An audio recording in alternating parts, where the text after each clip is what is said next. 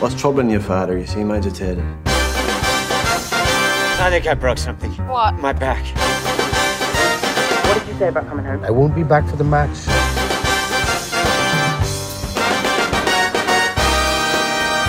That review went viral. What does that mean? It means it got picked up and retweeted everywhere.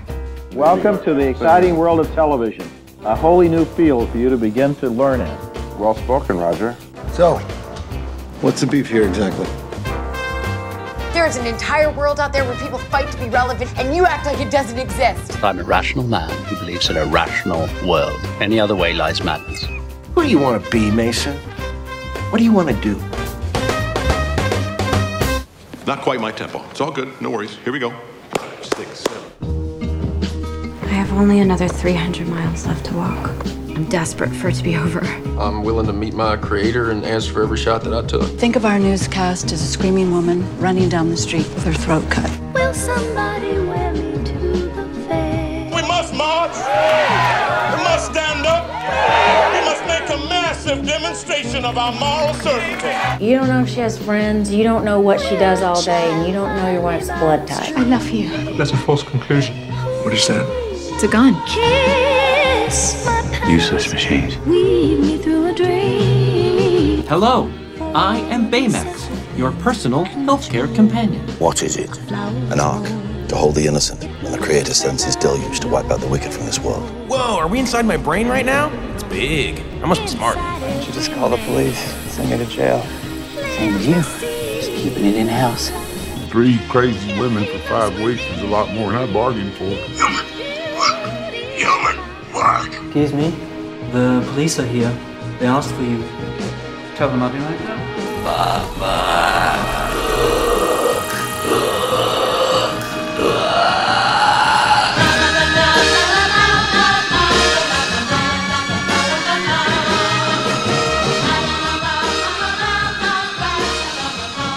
From Tuscaloosa, Alabama, this is Aspect Radio.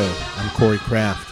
And I'm Ben Flanagan. Welcome to another episode of Aspect Radio. And on February 12th, 2015, we are finally ready to say goodbye to 2014. The year that just happened. yes. Well, it's about time. Well, at least we're getting this in before the Oscars. That always makes me feel a little bit better. I feel like we've done this in March before. Yes, if not further into the Yeah. year. So, So- I feel good about it. I feel good too. And while I personally left a couple on the table that I wish I hadn't, I'm sure that you covered way more ground than I did anyway, and perhaps feel a little bit better about all the films that you've seen and feel good about making a top 10. It's always hard for both of us to whittle the long list of movies that we've seen from the previous year down to 10. It's painful to do. It's punishing to the films that don't make the cut and to us for having to go through that grueling process. There were some painful eliminations here. Yeah, Things you know- that it hurt to leave off. I was making mine earlier today, and as I was just going right right on through it and making all sorts of progress, I realized that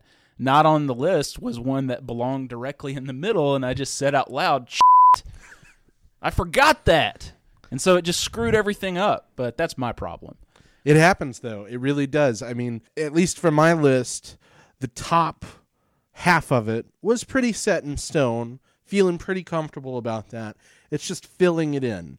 You know, 6 through 10, what are you going to include? The reality is you have 5 slots and like 30 more than deserving movies for that spot, especially in a good year like 2014. Yeah, for sure. It was a really good year, and it seems like we say that every year, but we've been lucky enough to enjoy a a lot of quality years in recent memory, and, and 2014 is no different. I mean, I look at this list and I feel great about it. I feel great about the next 20 movies that could have made the top 10. So, speaks to the quality of the year to be sure. And we're going to hear from some friends of ours from filmnerds.com a little later on about their favorite films and performances and other moments from 2014. But before we get to that, Corey, let's start with our number 10s. Okay, here we go. Number 10. A difficult choice because there were a number of movies that deserve this spot, but there can only be, one What is number this, 10. Highlander or there can only be one on? number 10 and one you know, you know at least 9 others on this list.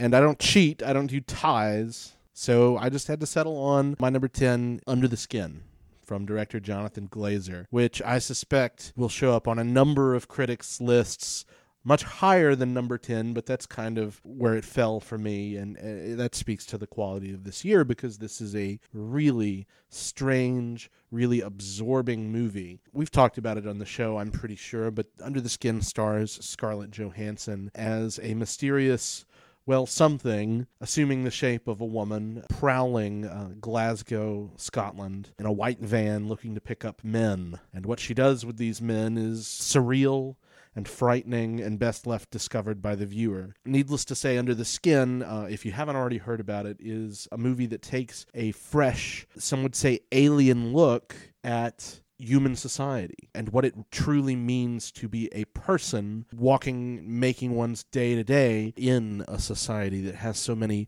unusual sights and customs. It photographs and presents humanity in a completely strange, bizarre, but super compelling way. And there's really not much you can say is like it. That's true, and that makes me want to watch it again. I've only seen it the one time. Good pick. My number 10, Chef. Oh. Is this boring to you? No, I like it. Yeah, well, I love it. Everything that's good that's happened to me in my life came because of that. I might not do everything great in my life. Okay, I'm not perfect. I'm not the best husband, and I'm sorry if I wasn't the best father. But I'm good at this. And I want to share this with you. I want to teach you what I learned. I get to touch people's lives with what I do. And it keeps me going, and I love it. And I think if you give it a shot, you might love it too. Yes, chef. Now, should we have served that sandwich? No, chef. That's my son. Get back in there. We got some hungry people. He's ready to cook. Jon Favreau's introspective comedy about food that's really more a deeply personal film about filmmaking and film criticism. John Favreau, he's been very candid about the process of making this movie and the catharsis it helped him reach as a storyteller, and he's worked at both levels with massively budgeted studio tentpoles like Iron Man and Cowboys and Aliens, and modest indies like Made in this movie, which not only fetishizes food as well as any movie in recent years, but unlike so many films made in the last decade, it utilizes social media as a storytelling device in a wonderful commentary on how people fail to understand its purpose and abuse its power. I think so many movies have totally bungled the social media and cell phone culture that we live in today, where you see these movies that show people in hallways or at events where something spontaneous is happening, and they make such a point to show somebody filming it with their cell phone, or they say a line like, I'm going to tweet this and it just falls flat on its face. I think it happens organically in Chef. They use it in a way that develops their character and gives them a better understanding of how it works and how it works in this culture and can help you with your business and can help you with your personality. And I found that really impressive. Unfortunately, even though more and more people understand how to use it and it's such a part of their daily lives, people fail to translate that in films. And that's so sad to me. And it's refreshing that a movie like Chef can do it. And more than anything with this movie, we get a meaningful father son story. And I think it's really nicely encapsulated in this really poignant moment when Favreau's Carl Casper takes a moment to watch this video project that his son Percy has made about their cross country journey together. It's a really touching, really funny, and beautiful movie. It's a really sweet movie. It's a movie I enjoy quite a bit. And that's an interesting pick. That's a good pick. And one that, if uh, our listeners haven't caught up with it, it's available on Netflix Instant now. So uh, definitely check that out. I think we both enjoy that quite a bit. My number nine, I am a 28 year old man, and my number nine pick is unabashedly the Lego movie, released about this time last year in theaters, actually, a February release that, needless to say, remained in the forefront of my mind all year as one of the freshest, most innovative, and entertaining films of the whole year. Directors Phil Lord and Chris Miller, who also in 2014 brought us 22 Jump Street, which ain't bad itself, bring what could have been a fairly cynical cash grab of a toy movie to the big screen with endless invention and absolutely inspired comedy. There are so many jokes in this movie, and it is a miracle that the majority of them land and land as hard as they do. And that's due in no small part to a fantastic cast of voice actors bringing these jokes to life Chris Pratt, Morgan Freeman, Elizabeth Banks, Nick Offerman, Alison Brie. Liam Neeson, and of course Will Ferrell, who, spoiler alert, doesn't just lend his voice to the movie. That last act of the Lego movie, by the way, I think is what makes it last in my memory. To take that drastic of a left turn and transform what had to that point been a fun, bright, silly, and inspired kids movie into something almost profound, an almost profound comment on imagination and childhood, and turn it into an ending that is legitimately quite moving. That's not something I expected from this movie, but boy, did it deliver. And, um, you know, one would say that it would be the Oscar frontrunner had it been nominated. So that's a shame, but it's not like they need the help. You know, this was a massive hit. Oh, And, huge. uh, and we'll be seeing more Lego movies. oh, and, and people will be watching this one for quite some time. Yeah, Phil Lord and Christopher Miller just hand them the keys to whatever shiny car you know you want to and you want to succeed really because I mean these guys are batting a thousand right now Yeah. and it seems like whatever they touch is really good. Yep. So always look forward to what they're going to do and the Lego movie is no exception. My number 9,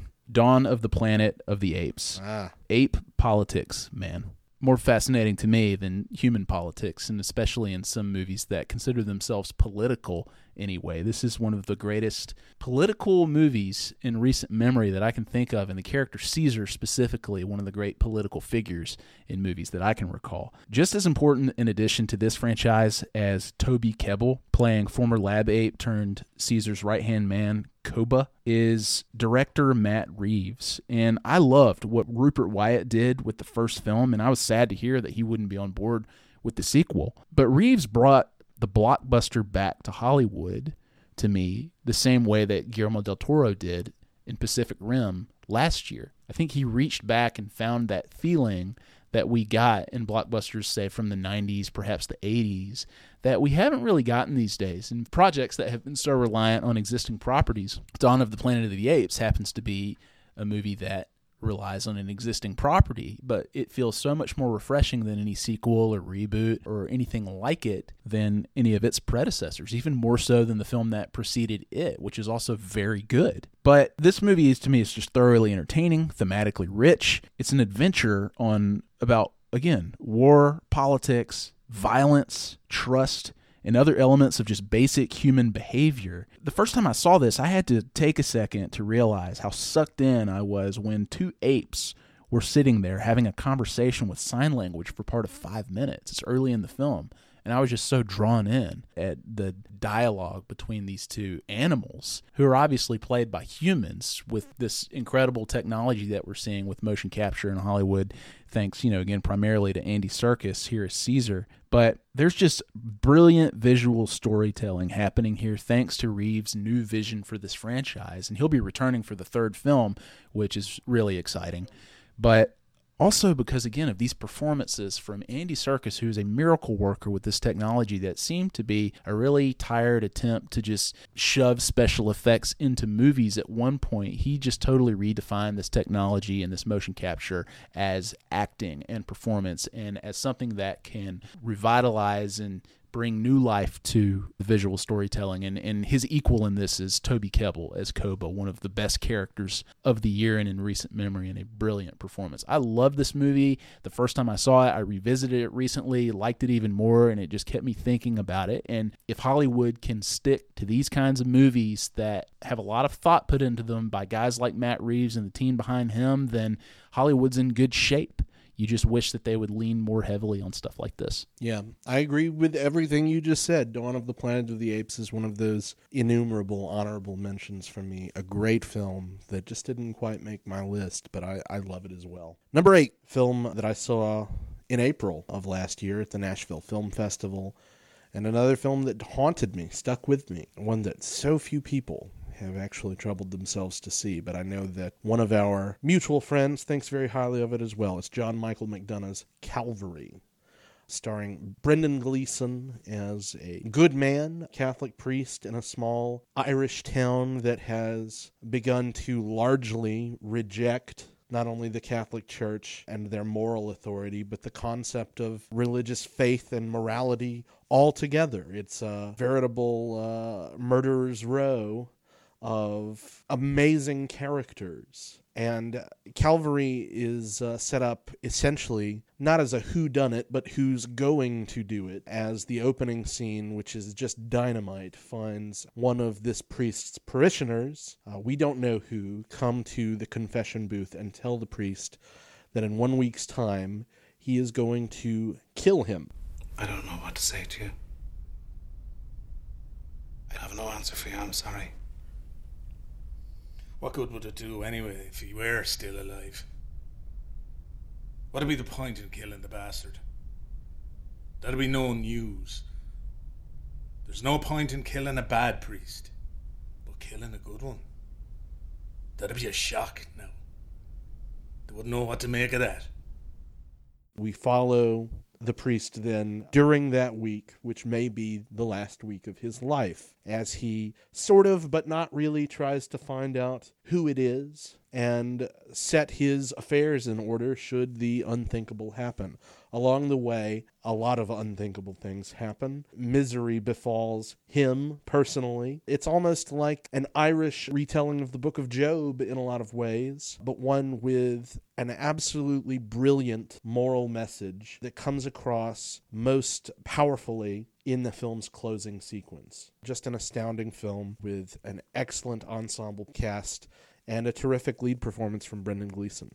Good pick, yeah, for sure. And McDonagh, again, we thought that his brother obviously was the talented one in that family when he made In Bruges, and they were big fans of his. But when his brother made The Guard and now this movie Calvary, which when he made this, he, he obviously made a huge statement as an artist and, and somebody to keep an eye on. So that's a good pick for sure. And speaking of rejecting faith altogether, and in this case, more of a cosmic world, I'm going with Woody Allen's Magic in the Moonlight. On your top 10? For my number eight. Look, a great Woody Allen movie, which this is, will always get a spot on my top 10 list, Corey. And I found this French set romantic comedy to be exceptional, just as much as 2013's Blue Jasmine. In fact, I think it holds up just as well with plenty of Woody Allen's other brilliant work, specifically his 1980s romantic comedy, A Midsummer Night's Sex Comedy, which deals with similar subject matter related to the real world versus the fantastic. And I think technically it's Allen in top form thanks to Darius Khondji's gorgeous cinematography, Sonia Grande's period costumes, and Anne Seibel's 1920s period design. It's a wonder that even the most miserable curmudgeon on earth, such as yourself, Corey, I saw that coming. could have even a shred of a negative experience watching this movie. This movie is a total delight to me. I just I wish you happiness. That's all. Thank you. I'm glad you were delighted. Sure. Well, I will see your Darius Khondji cinematography in Magic of the Moonlight and raise you his true cinematic achievement in 2014, James Gray's film The Immigrant. You know, Bruno and me used to be close, but then it changed. I'm curious. How is it that you ended up working with him anyway? He brought me here. They wanted to send me back, but he made it so I could stay. My family here, they don't want me, so Wow. I'm sorry about your family. Listen, I've seen a lot of girls in your situation. And let me tell you, it does not matter what you do. My mother used to always tell me God's eyes on every sparrow. You got a right to be happy, Eva. At least that's what I think. Talk about underseen films from the year that should not have been underseen. This is a great movie that was tremendously mistreated by its distributor, the Weinstein Company. Not even on DVD and Blu ray yet, but hallelujah, they finally announced a date, April 7th for the Blu ray. I'll be there day one, waiting in no doubt a long line of people who caught up with this on Netflix streaming and now need to own that precious hard copy. The Immigrant is just a good old fashioned Hollywood melodrama with shades of classical filmmaking like uh, Francis Ford Coppola's uh, Godfather Part 2. It's just about the purest expression of the so called woman's picture of the 1950s that we've seen since a film that plays directly off that, Todd Haynes' Far From Heaven. This follows the Polish immigrant played by Marion Cotillard who arrives at Ellis Island in New York and is immediately suckered in by a charming ne'er do well con man pimp played masterfully by Joaquin Phoenix. She is sucked into his web, trapped by him, forms something of a dalliance with his cousin, a magician played by Jeremy Renner. I'll go ahead and say it. Marion Cotillard in this film gives my favorite performance of 2014. I can't say that it's the only favorite performance of hers from 2014 because we have not seen her Oscar nominated work in Two Days, One Night. It hasn't been released in this state. But if she is anything close to being as good in that film as she is in The Immigrant, we're in for, well, just a masterclass in just those two performances. On top of that, James Gray's camera is magnificent. This is one of the most beautiful, expertly controlled films of 2014, masterfully emotional and calculated in all of the best ways, culminating in just one knockout of a final moment that's right up there with the best final shots in cinematic history. So if you're not sold on The Immigrant yet, trust me, it's a good good, good movie. Corey, I think that line just got a little bit longer thanks to that emphatic endorsement. It should. When you're It should've. tossing around cinematic history and all that. Have you seen it? No. Oh man, you gotta. No, it sounds boring. Oh, you're crazy. it's awesome. It's so good. Yeah. And nobody saw it, and it didn't really get a theatrical release. And it's just one of the great disappointments of the year that the critical fervor that sort of surrounded this for a time didn't translate to getting it more attention. Well, you're doing your part. I'm trying, Hey, and man. it's finally about to come out on Blu-ray, so maybe people won't rent it because there's nowhere to rent movies anymore. There you go. My number seven is Life Itself, which, upon seeing it, I really thought this might be my favorite movie of the year. As I was watching it in the Bama Theater in Tuscaloosa, Steve James owed Roger Ebert one after the legendary and late critic championed his documentary Hoop Dreams, calling it his favorite film, the best film of the 1990s and essentially giving Steve James a career in documentary filmmaking, or one beyond the one he probably dreamed anyway. Ebert's career meant that much and more to James and other filmmakers who you'd think could do without the musings of another film critic willing to share their opinions on an art form he doesn't directly contribute to at least artistically. But this movie shows just how much Ebert contributed to the art form, primarily to people like you and me, and people like us who like to see and talk about movies a little more than others do, but also to the artists who really needed the feedback. As much as a triumph of the human spirit movie as you'd see in 2014, and that this is, Ebert totally rips apart your perception of work ethic and triumphing in the face of adversity. And with death just around the corner, he only gets stronger as a writer and as a man whose legacy is truly unmistakable. This movie, if you're a film fan, only celebrates movies, and you should only feel good as you watch it and see what he contributed to the film conversation and what his legacy truly means to film criticism and also pop culture. That's a really good pick.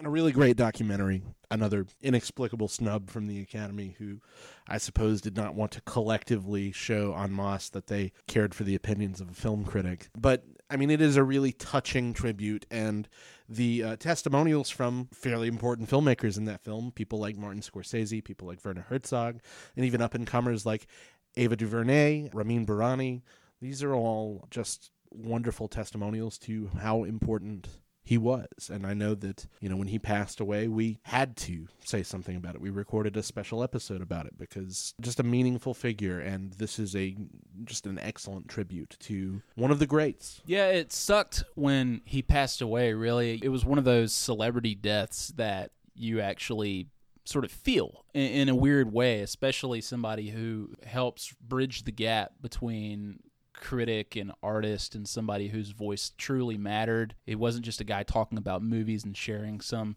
thoughtless opinion. Mm-hmm. Each of his reviews took so much effort or, or showed so much effort and thought behind what he thought of a movie other than it's just good or bad. Yeah. He taught he he taught us to think about movies and and back up those thoughts with other thoughts and watching the movie again and, and really watching Roger Ebert sort of slip away on film, you felt like you were losing him again. But the movie, while it's sad in parts, it really is a celebration of him and of film and anybody who really cares about movies. I don't care if you're a film critic or if you're somebody who sees two movies a year. I think it, it's that good, and I think it, it makes you feel that good about movies and makes you want to watch them and think about them and talk about them even more than you already do, even if you do it a lot. Yeah, yeah. That's a good pick. Seven through ten, no repeat picks on our list, by the way. So that's pretty interesting. I wonder if that holds up. We're getting there. Yeah, I bet. I bet we are. Number six, a film from uh, first-time director with one absolutely dynamite central performance that you would normally say would be completely impossible to ignore, but the Academy found a way. I'm talking, of course, about Nightcrawler, Dan Gilroy's debut feature as director, though of course he's been in the industry being one of those Gilroys for quite some time, featuring what might be, debatably, the best performance Jake Gyllenhaal has ever given. Certainly his finest lead performance to date. An absolutely terrifying, transformative performance as Lou Bloom, a young sociopath who finds an industry well suited to his unique lack of morality. That industry is uh, freelance video journalism on the streets of Los Angeles, prowling streets to look for graphic accidents or crime that he can videotape and sell to news stations. He manages to be horrifyingly quite adept at this, at first being in the right place at the right time, and later manipulating certain aspects of certain crimes to fit his own ends. This is an amazing dark comedy in addition to being a really excellent thriller, in addition to being a beautifully filmed piece of work from Robert Elswit, and in addition to being something of, as we've seen a lot of in 2014, honestly, an indictment of American media culture, if not capitalism itself. Absolutely, and for all those reasons in these, it's also my number six Hey. of 2014. You couldn't just wait No. until there was crossover there, Corey. There is some here now. Nightcrawler is my number six. I've been seeing a great improvement in your overall focus and order following. Given complex problems, you're developing a real ability to find clear and simple solutions. I'm also aware of your increased enthusiasm. It's great to see your eyes light up when you're working on a new idea. I hope you'll be inspiring us with your innovative thinking for years to come. Thank you, man. I'm trying. You know? Which is why I'm promoting you to Executive Vice President of Video News. What am I now? You're an assistant. Does it come with a raise? Absolutely. How much? Pick a number. You pick a number.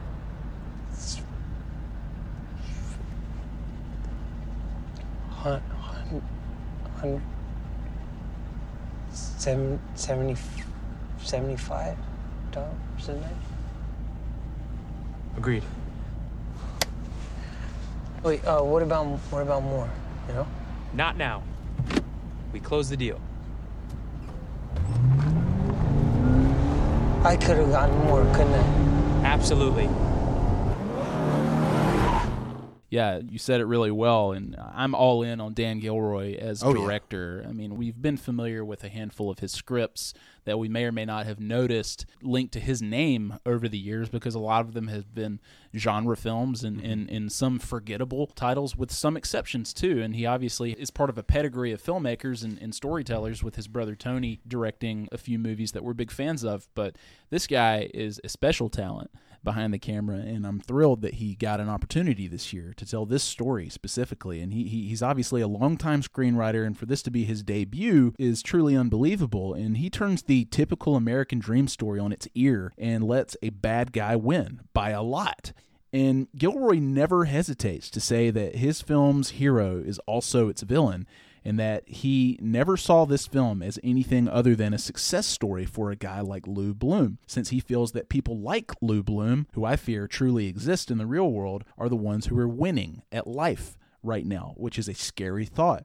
And like you said, Jake Gyllenhaal is squarely on the same page as Gilroy, and he's spewing this scary self help It's so funny. language that he's memorized to rationalize every situation he's in and to manipulate every person he encounters. Plenty of movies ask just how far you'll go to get what you want, but I think Gilroy's film also asks if you'll get out of the way of the guy who takes it just a few steps further. This movie is ferocious and crazy fun. It's something that I would recommend to anybody. Yep. It is awesome. So, Nightcrawler. Wholeheartedly agree, obviously. Definitely. Okay, well, that's the first half of our top fives. Yep. We're done for now. We're going to hear from our friends at filmnerds.com now, their favorite stuff from 2014.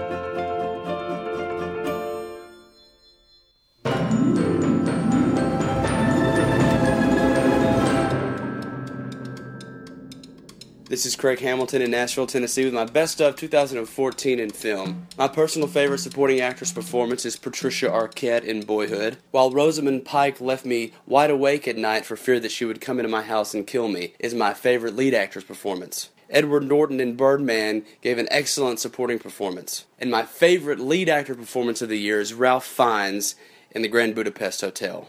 I believe Richard Linklater's directorial effort in Boyhood is the greatest of 2014, and I feel that my top five movies of the year are really strong.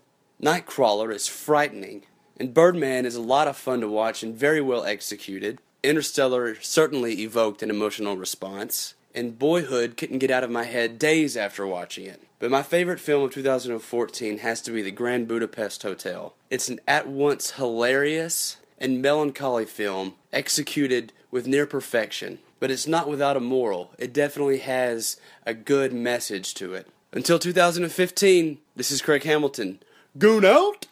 What's up, Aspect Radio? This is Matt Scalisi. I'm sure that so far in the show, you have been treated to some very thoughtfully considered top 10 lists that a lot of effort was put into. You're not going to get that from me at all. I really don't feel like I can put together a, a cohesive and carefully considered top 10. What I am going to do is just highlight some things from 2014 that really have stuck with me. And overall, when I look back at the year, it was a great year for movies. I wish I could have seen more, but I'm really, really happy with a lot of the stuff that I saw. My number one movie of the year overall is a pretty clear choice and has been from early on in the year, and it's Grand Budapest Hotel. To me, and I'm a big Wes Anderson fan, admittedly, but it represents not only kind of the best of Wes Anderson and kind of the ultimate version of what Wes Anderson is all about. It's beautifully designed, it's funny, it's endearing, but in a way, to me, it's also got something that a lot of his films in the past have lacked a little bit, which is really compelling, vibrant, well developed characters.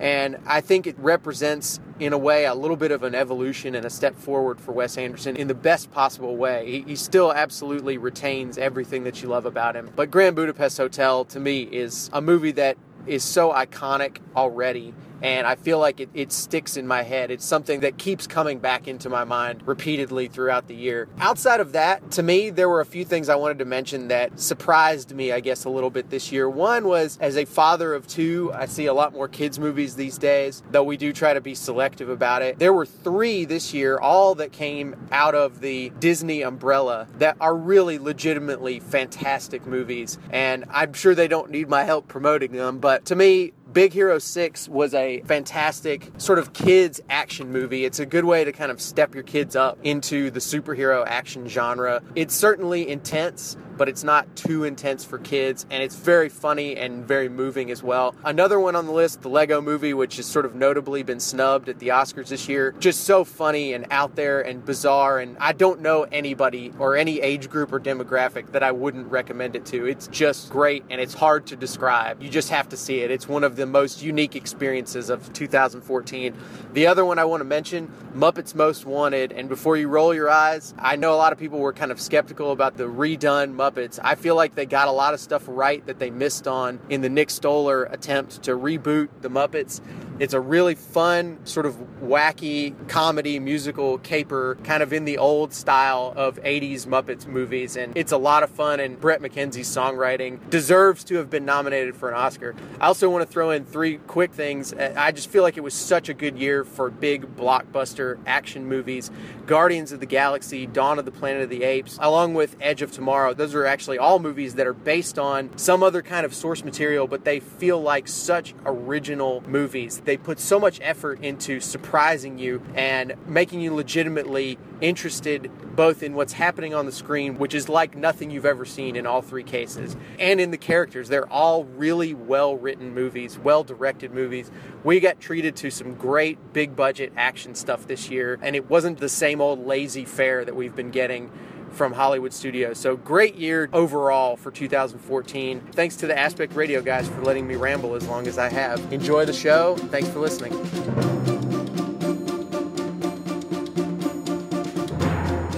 For Aspect Radio, this is Graham Flanagan in New York. 2014 was a great year for movies. I'm going to go down the list of a lot of movies that I saw in 2014 that I really loved, that really got me excited about movies, that really made me want to go back and watch them again.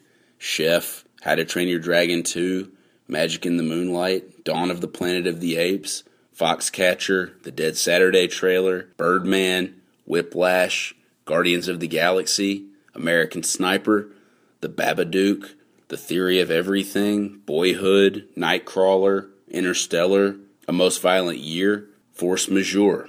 Then there's the Grand Budapest Hotel, which I really, really liked, maybe even loved, but I'm just not sure how much. It's hard for me to make a list of movies from 2014 after not having seen so many notable releases. Some that come to mind are Mr. Turner, Big Hero 6, The Immigrant, and Snowpiercer. All of them are in my Netflix DVD queue. This is Graham Flanagan for Aspect Radio. Oh, yeah, and Inherent Vice. Hey guys, it's Ben Stark with Wintermill Films in Huntsville. Thanks for letting me weigh in with my top 10 movies of 2014. I did my initial list at the end of December but here's my updated list, which has a few titles I recently caught up with and has been reordered after a bit of thought and repeat viewings. Number 10 is Nightcrawler, a slick and taut throwback to 70s cinema. Number 9 is Blue Ruin, a well oiled southern suspense film.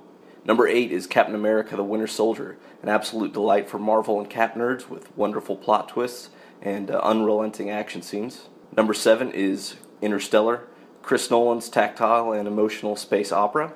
Number six is Birdman, a funny, technically audacious look at identity and failure. Number five is The Babadook, one of the most impressive directorial debuts in years. Jennifer Kent's instant horror classic struck a nerve with me being a new parent back in November. Number four is Dawn of the Planet of the Apes, a pop art masterwork that responsibly uses its blockbuster status to say poignant things about our world. Plus, there's a bonobo with dueling Uzis. Number three is The Grand Budapest Hotel, quite possibly the best comedy of the decade, Wes Anderson secures his spot as one of the world's most original and consistent filmmakers. Number two is How to Train Your Dragon 2, the stirring and exciting second chapter in one of the most surprisingly captivating film series in Hollywood. And uh, John Powell's score is the best score of 2014. My number one film of 2014 remains John Michael McDonagh's Calvary, a dark and beautiful and counterintuitive examination of the Christian faith. It was a really strong year, and I have a number of honorable mentions that I wish could have made this list, but that I really liked Ida, Inherent Vice, Why Don't You Play in Hell, Boyhood, Godzilla, Guardians of the Galaxy, They Came Together, John Wick, and 22 Jump Street. Thanks, guys. Great year.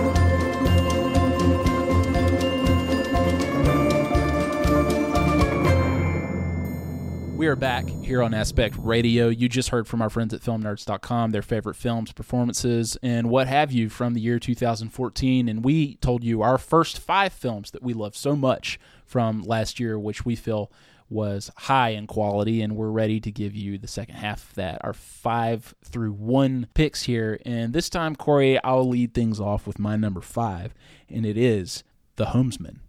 Whoa, you just saw this, right? Yes. And this was one of my most anticipated for the fall, too. And it took me a while to finally see it, and I was getting pessimistic about how I might feel about it since I had seen so many other great movies. I didn't know if it could penetrate an already strong list, but it did. It landed squarely in the middle of it. This is Tommy Lee Jones' second film after The Three Burials of Melquiades Estrada, an Which excellent made film. my 2005 top 10 list. This tells a story that few ever bother to tell or bothered to tell over the years. Not that they would have anyway, because they simply didn't pay attention to what was around them in the brutal years of frontier living. Jones turns structure on its ear in telling the story of four women doing everything within their power to survive that time and place in the mid 1800s on the vast and empty path between Nebraska Territory and Iowa in a futile effort to find sanity, dignity, and happiness. And it sounds bleak because it is. It truly is. Oh, This movie does not pull any punches, but it's also exciting in the meantime. And there are just these hilarious sequences too. These moments of dialogue between Jones and, and his lead actress here, Hilary Swank. He chooses to tell this story of women of that time and their struggles to survive. He does it through Hilary Swank's Mary B. Cuddy, a well to do single woman living off of the land in Nebraska. She volunteers to transport three insane women across the frontier, someone who not only knows it's the right thing to do, but also recognizes it as an opportunity to leave behind a life not nearly giving her as much as she puts into it. And it is a sad story, but it's a story that is not told nearly often enough. There's a moment at the very end of this movie where you think that the legacy of a woman like her will live on and and her story will be told and Nope. remembered but we see that that like so many others is just not the case no matter what lengths she goes to preserve someone else's life and sanity so i found it incredibly poignant moving tragic it's a great film Yeah, you know, it's a film I'm still wrestling with, to be honest. It's one that you certainly can't dismiss. But you're right when you say that Jones takes some liberties with structure, not only in the tone of his film, which is something I'm still trying to figure out, but also what happens after a certain turn about two thirds of the way through the movie that leaves the audience somewhat feeling gut punched, set adrift. It's a film I would love to see again. It's a film that I think would reward a second viewing. It's not that I didn't like it, because I did. There's a lot to admire very obviously, such as the cinematography and such as Marco Beltrami's score, which I think is really terrific. But it's such a strange movie, and it demands, I think, a second look. So I'll be checking that out when it comes out on Blu-ray, which I think is next week. i think so and it'll be out on redbox too Yeah, yeah yeah. So that that's uh, that's gonna be worth taking a look. My number five, a film I'm surprised is this low, honestly, but a film I think that is well important to us as Alabama citizens. Ava DuVernay's Selma. As long as I am unable to exercise my constitutional right to vote, I do not have command of my own life. I cannot determine my own destiny, for it is determined for me by people who would rather see me suffer than succeed. Those that have gone before us say, no more, no more. That means protest, that means march, that means disturb the peace, that means jail, that means risk, and that is hard.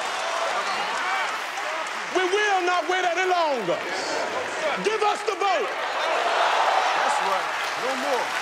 We're not asking, we're demanding. Give us the vote.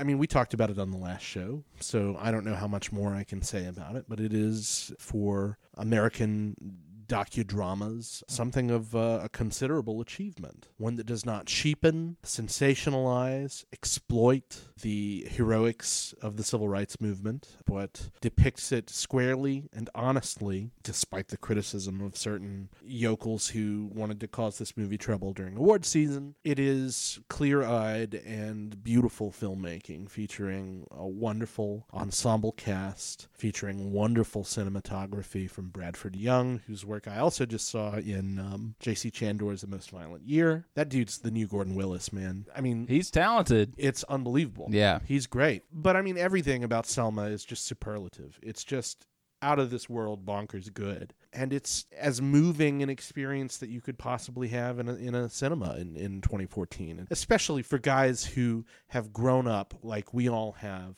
with this legacy, living so close to this and other places where some of the great events and, and tragic events of the civil rights movement happened here in the state of Alabama. It's, despite all of that, a film that feels urgent and very much of the moment. It is a film of its time to be sure, and one that demands to be seen by the widest audience possible. You know, what else can you say? I'm with you, man. I'm totally with you. And this is again, it's one of my honorable mentions too. Mm-hmm. It barely missed the list, but it's up there. Yeah.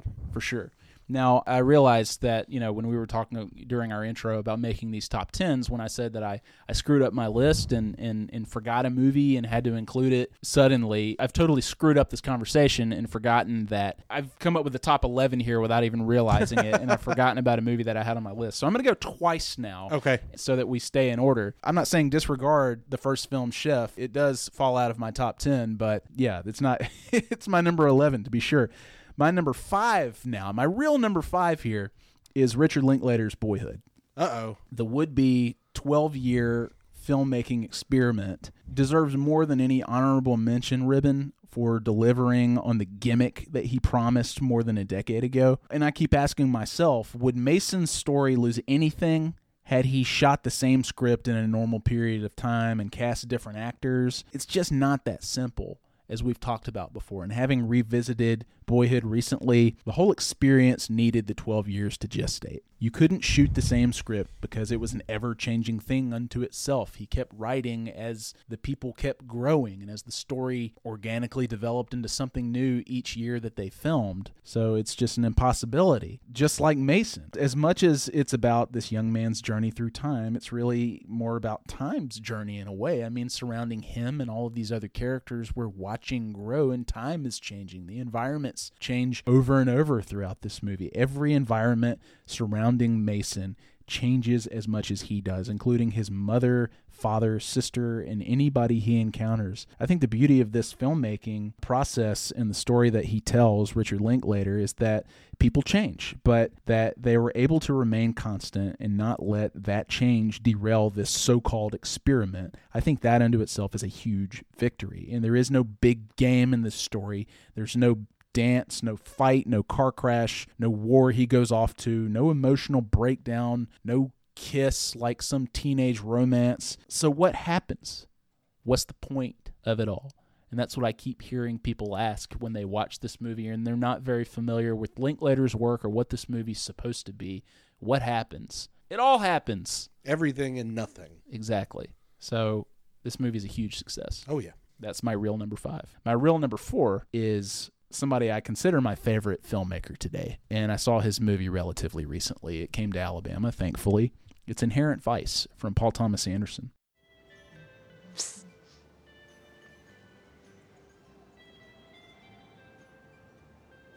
That you, Shasta? Thinks he's hallucinating. No, just uh, new package, I guess.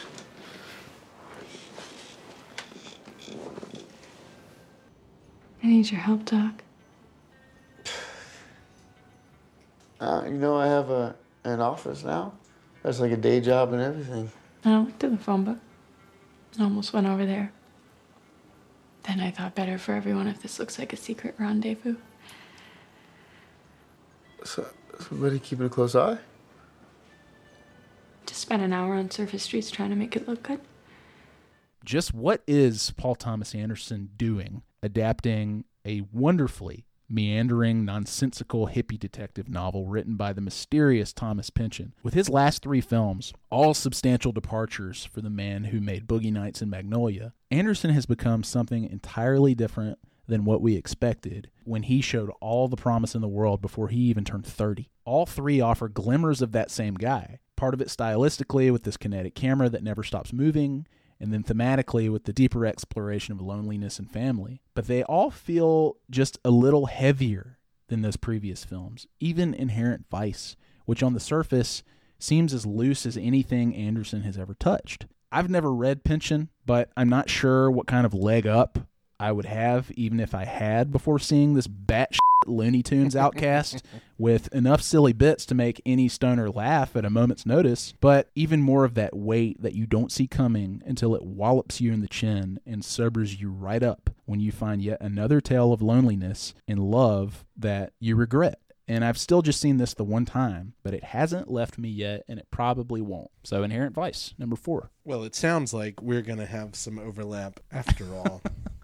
My number four, breakout hit from an intimidatingly young director. Hit at Sundance last year that translated, of course, into Oscar success in one of the most profoundly unsettling but still crowd pleasing films of 2014, Damien Chazelle's Whiplash, featuring an absolutely go for broke, nutso, soon to be Oscar winning performance from beloved character actor J.K. Simmons, he of J. Jonah Jameson fame, and also of uh, popping up in a couple Coen Brothers movies.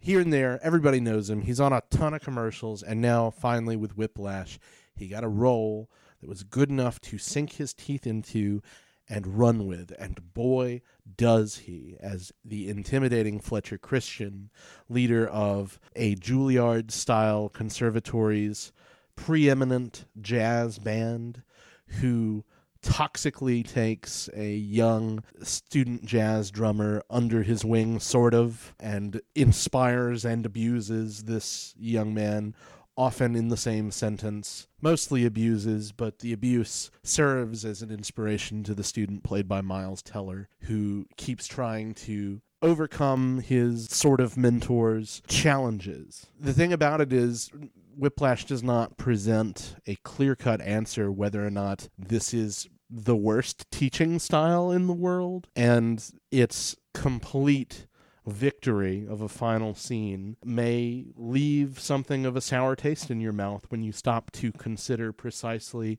the implications. It's a great film. It is a propulsive film, edited brilliantly and performed magnificently, not only by Simmons, but by Teller, who I know you've often said has a punchable face. but for me, he's one of the finer young actors out there. And I, you know, we haven't had a chance to talk about this film. Did Teller turn you around on his face being punchable, or were you happy to see like cymbals hurled at his head by Simmons in this movie? He definitely won this round for sure. Yeah. Because Whiplash is another one that just barely, barely, barely missed my list. And Damien Chazelle is another one of these young filmmakers who is a force to Oh, be I tell ya. reckoned with. Great, for sure. great filmmaker. And Simmons, too. I mean, again, this is a character actor, longtime character actor who has earned his turn. I mean, this guy just hosted SNL for crying out loud. So, bully for him, as Yeah. Ron Swanson would say. Yeah, I love Whiplash, and like you said, the editing is just unbelievable. It's one of those movies where you actually sit there and notice how good the editing is. Not Yeah. in a super flashy way, but just all of again the kinetic energy that this movie has musically, and just the ferocity that Simmons and, and Teller bring to the performances. And, and, and again, Damien Chazelle just has an unbelievable handle on this material. It's obviously deeply personal to him, somebody with a musical background, Mhm. whose previous film, Guy and Madeline on a Park Bench, is another movie that has obviously a musical twinge or theme of some sort. You know, I haven't seen that. The guy loves jazz and has thrown it into two straight movies, and Whiplash is fantastic. Yeah. So, yeah, good pick. Great movie. My number three totally caught me off guard. It's Wild. You get lonely? Um, honestly, I think I'm lonelier in my real life than I am out here. As I miss my friends, of course, but it's not like I really have anybody waiting for me at home. How about you? Why are you here? Um, I don't know. I just need to find something in myself, you know. I think the trail is good for that. I mean, look.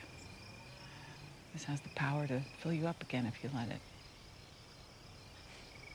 My mother used to say something that drove me nuts. There's a sunrise and a sunset every day, and you can choose to be there for it. You can put yourself in the way of beauty. My kind of woman. I love Wild. Honorable mention for Yeah. me, but I'm so happy because this is one that I almost made my number 10 just for political reasons. Well, I don't know how political I'll get, but I bought the need for total isolation in this Mhm. movie. I wanted the journey for this character, this person, Cheryl Strayed, and I wanted it for myself as I was watching it. We need isolation. We need solitude. And Jean Marc Vallée made a good movie in 2013 with Dallas Buyers Club. He made a great movie in 2014 when he adapted Cheryl Strayed's book about grief the severity of loss, the lingering presence of regret, deconstructing the cliche of you don't know what you've got till it's gone. Anybody who's lost anybody, be it a friend or a family member, should see this film. Going into this, I didn't know much about Cheryl Strayed or the story other than what I thought would be a whiny white girl who needed to take a walk, go on a hike. You can judge the book by its cover. Yes, it's Reese Witherspoon, an actress not taken quite as seriously as we once did after Election and Pleasantville. Yes, it's based on an enormously popular nonfiction book, but through perfectly edited flashbacks and stream of consciousness and the gorgeous backdrop of the Pacific Crest Trail and a great performance from Reese Witherspoon, Vallée earns every last emotional moment in this movie. It absolutely pulverized me. It's magnificent. And when I say political reasons for my own list, I want to bring up the fact that this film was expected to garner a nomination for Reese Witherspoon, totally deserved. Got one for Laura Dern, supporting actress, unexpected, also quite deserved because she's very, very powerful in fairly limited screen time. But you're going to look at me and tell me that this doesn't have one of the best adapted screenplays of the year, some of the best editing Mm-hmm. of the year, some of the best sound design of the year, with that stream of consciousness sort of fading in and out of Mm-hmm. memory, mhm. of music that reminds Cheryl Strayed of scenes from her past and sort of plays in her head as she makes this trek toward not only the terminus of her hike, but toward self acceptance. There's what I feel is an unspoken but clearly evident rule when it comes to awards recognition, when it comes to critical recognition,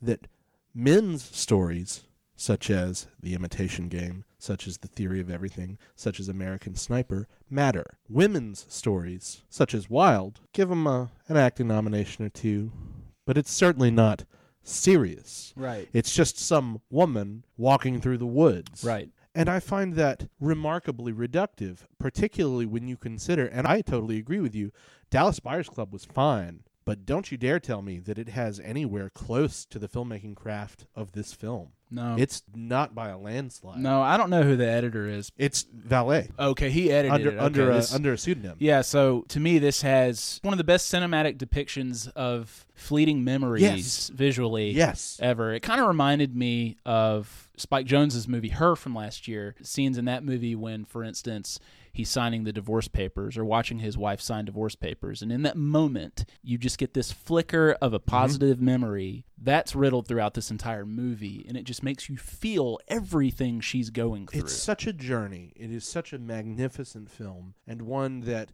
regardless of the fact that critics may not have validated it, that the Academy may not have validated it as much as it probably should have, I mean, you got to think this is going to be some sort of minor classic down the road because it is just among the very best of its type of film. Worked for me, man. Oh, it's it's great. I mean, you're spot on. It pulverized me too. So this makes me better accept a movie that I am certain will be one of your top two now. um, okay, what's your number three, Corey? my Go number ahead. three is Richard Linklater's Boyhood, for reasons that you've already said. Okay. Twelve years in the making, and you see every one of them on the screen. What's most remarkable is that it's cohesive in telling this story. And, you know, over the course of three hours, you feel the cumulative weight of a life lived and of a childhood that is that is now gone. You know, this movie gets so much of its power from the way it was filmed and is such a special experiment and such a special story that, you know, what can you really say about it? It's an experience and it's experience to treasure. Linklater has never been one to back down from a filmmaking challenge, and he met it, and then some with Boyhood. Just a great movie, and while Ellar Coltrane, the young man at the center of the movie, may not necessarily be the most magnetic screen presence, you know, who among us is magnetic in those awkward teen years? Who among us does little but sort of react to the stimuli that we're presented with in those awkward teen years. The backbone of this film, as we said in our reviews, are, his parents, played by Ethan Hawke and Patricia Arquette in their Oscar-nominated roles. And if I were an Oscar voter, they'd well certainly Arquette would win, but I'd I'd think real hard about Hawke too, because that's an understated or rather less expressive performance from him that, that is nevertheless deeply emotional when you consider his growth and his viewpoint how it has changed from the beginning to the end of this movie. It's just it's something else. I mean, what can you say about it that hasn't already been said by everybody? This is clearly the most beloved film critically of 2014 and I mean, of course it was going to be on our list, both of them. My number two is Interstellar. Yep, and there it you- is. And you can eat it. There it is. Eat it raw, Corey. We used to look up in the sky and wonder at our place in the stars. Now we just look down and worry about our place in the dirt. Your daughter's generation will be the last to survive on Earth. Get out there and save the world. When I'm up there, time's gonna change for me. The time I get back, we might even be the same age. You have no idea when you're coming back. I love you forever. You hear me? I love you forever. And I'm coming back.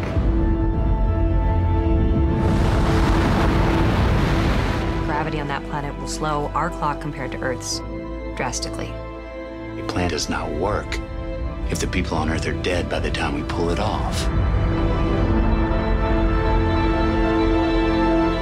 not gonna make it! Get back here now! What's this gonna cost us, Brand? Decades. Oh, you're not prepared for this. Hey, Dad. You once told me that when you came back, we might be the same age. Today's my birthday. I'm the age you were when you left. So it'd be a real good time for you to come back.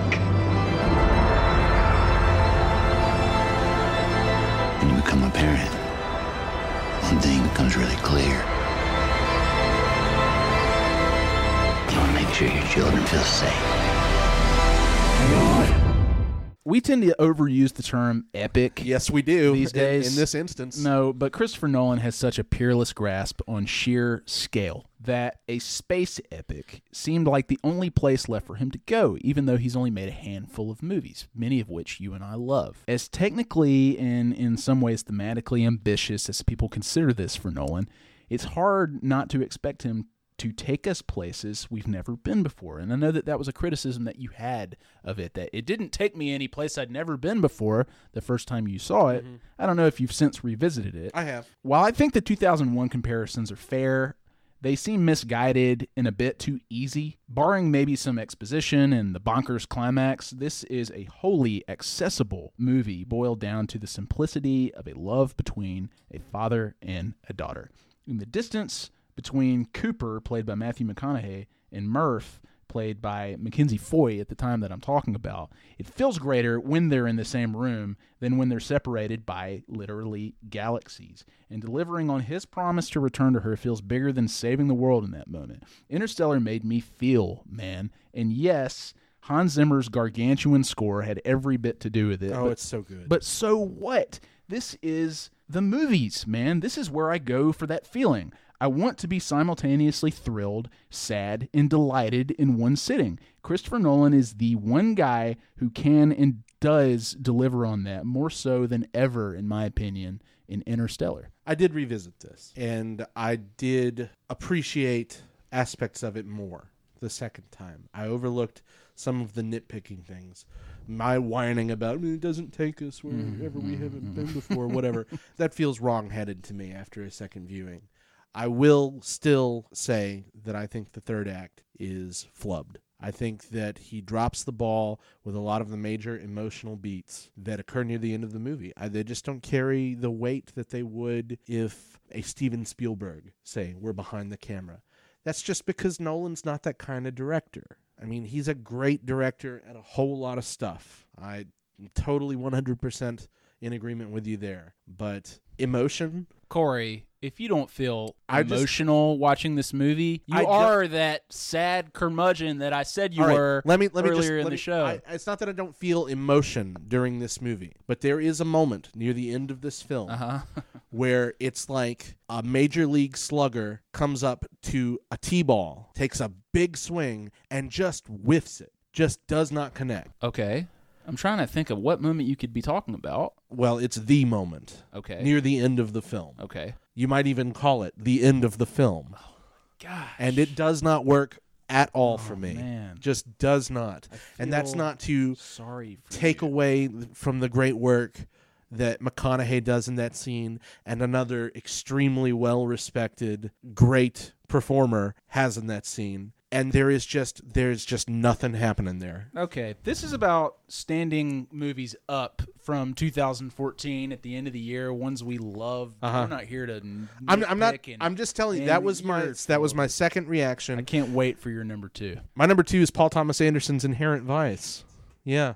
So uh, It sucks. yeah, yeah, yeah. Nice try. Now that I think about it, Nice try. No, you've already covered it so well. A movie about, as we said in Boyhood, everything and nothing, considering that the uh, labyrinthine surfer noir plot spirals into so many different directions and so many blind alleys and so many complete dead ends that uh, it ultimately becomes irrelevant. What this movie really does explore, though, is again that encroachment of sort of normal American life, what it means to be a member of the flatland, as Doc Sportello would put it here, versus living the sort of life, the unencumbered, uncapitalistic life that he would prefer. This is a grass is always greener movie, no pun intended, where you have all of these damaged, lonely characters that are Anderson's speciality looking at one another and envying what they have. Whether it's Josh Brolin in just kind of uh an amazingly hilarious supporting role as the totally square, square jawed cop longing a life where he can get a little freaky, to Reese Witherspoon's assistant DA, to Katherine Waterston's mysterious femme fatale, to Owen Wilson's informant for everyone simultaneously somehow, to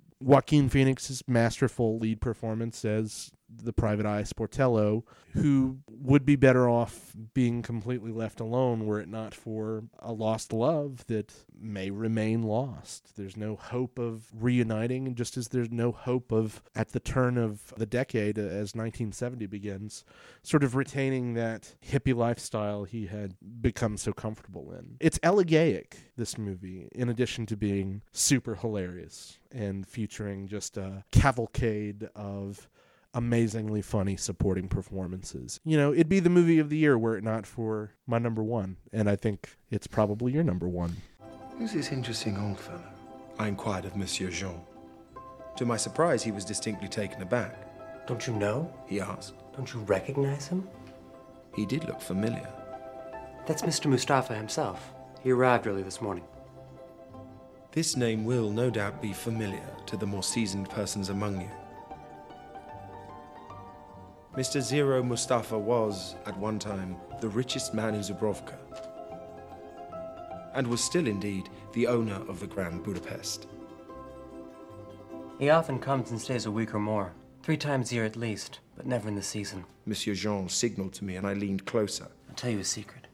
He takes only a single bed sleeping room without a bath in the rear corner of the top floor, and it's smaller than the service elevator. I couldn't fight it any longer. I wasn't really trying to fight it because of how early into the year we saw it. And now you think, well, something will top it. Nothing ever did. Yeah, it, it's hard to go wire to wire. Just ask any sports team, Right. right? Just ask Alabama football. It pains me to Sure. say that, Yeah, right? well- so okay, it's tough. I'll take your Anderson and I'll raise you another Anderson, which I think you're going to be doing here too. Yes. My number one is the Grand Budapest Hotel. My number one is also the Grand Budapest Hotel. I'll never stop watching this movie. No. Whenever it's on cable, I watch it until the end.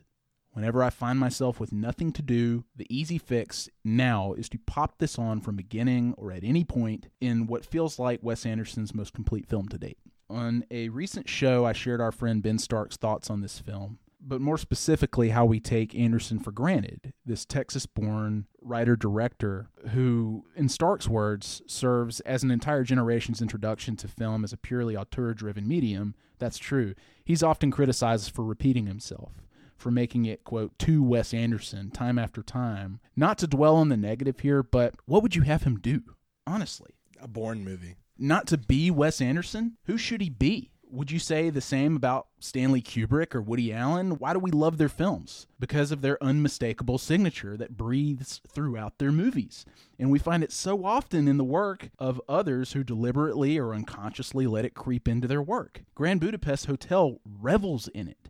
And you could argue each film that Wes Anderson has made has been sort of building toward itself ever since Bottle Rocket. In his latest film, he uses every aesthetic trick in his book, but only to build towards this grander scheme of finding growth as a storyteller and delivering an emotional resonance that we probably have never seen in his work before. But somehow we forget Rushmore and the Royal Tenenbaums and Fantastic Mr. Fox, even, and how those made us feel. This movie is an adventure, a murder mystery, a period piece, it's revisionist history, aristocratic comedy, class warfare tale, and nostalgic love story all at once.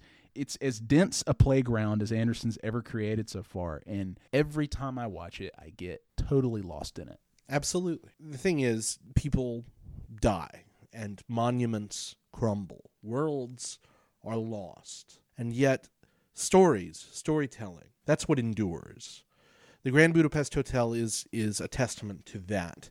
This interwoven narrative of a story within a story within a story that at the beginning of the film seems like an odd choice considering the film does not really go back to any of these other timelines very often. It's like a russian nesting doll in its own way and yet by the end of the film this has such a profound resonance and such an emotional impact in the closing moments that it almost feels like sleight of hand magic. How did wes anderson creep up on you like that. As ostentatious of a filmmaker as he can be, as overt as his style can be, his emotion, the sense of melancholy that he's brought to everything he's made, invariably sneaks up on you. Wes Anderson gets all of the credit for being a consummate visual stylist, which he is. But maybe he doesn't get enough credit for being able to so subtly break your heart as he has done so many times in in so many films. You know, for a period of time in my life, Rushmore was my favorite film. It would take something really special to top it. And yet, you know, as I sit here, and, and this has so clearly been my favorite film of the year for so many months since we saw it in March of, of 2014 or whenever, as we sit here, I mean, uh, you know, what is better than this? This is such a magnificently crafted beautiful movie filled with beautiful performances, large and small, from people who've worked with Anderson before, like, of course, Bill Murray, like Jason Schwartzman, Owen Wilson, and then people who haven't, like one of the best performances of 2014, the central performance of M. Gustave, played by Ralph Fiennes here, in a performance that is broad, vulgar, and yet sneakily sad just like this entire movie. It makes you laugh and it makes you cry, as the old aphorism goes. That's what you want in a good movie. That's what the Grand Budapest Hotel gives you, and it always had been just the movie of the year for me. Great way to end it, man. Makes me want to watch it again. I may just do that. Yeah. So thanks everybody for listening. We really appreciate it. Those are our top ten, and unfortunately eleven. I let one slip in there. Films of 2014. You heard from our friends at FilmNerds.com. We appreciate Graham Flanagan, Ben Stark, Matt Scalici, and Craig Hamilton for contributing. As always, we thank our producer, Andrew Richardson, for his patience, his knowledge, and we, we look forward to the next year. It was a great year, and we appreciate uh, everybody listening and hearing us out, us list our favorite films. And later on, with the Aspies, the annual Aspies, we will list our favorite performances and moments and music and, and everything else about 2014, and that'll come very soon. So find our stuff on iTunes, go to aspectradioshow.tumblr.com, read Corey's stuff on artsbham.com, read mine on al.com. And until next time, I am Ben Flanagan. And I'm Corey Kraft, and for the record, my number 11 of 2014 is David Fincher's Gone Girl. This is Aspect Radio. Thanks for listening.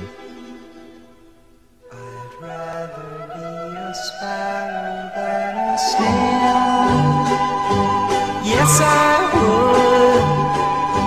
If I could,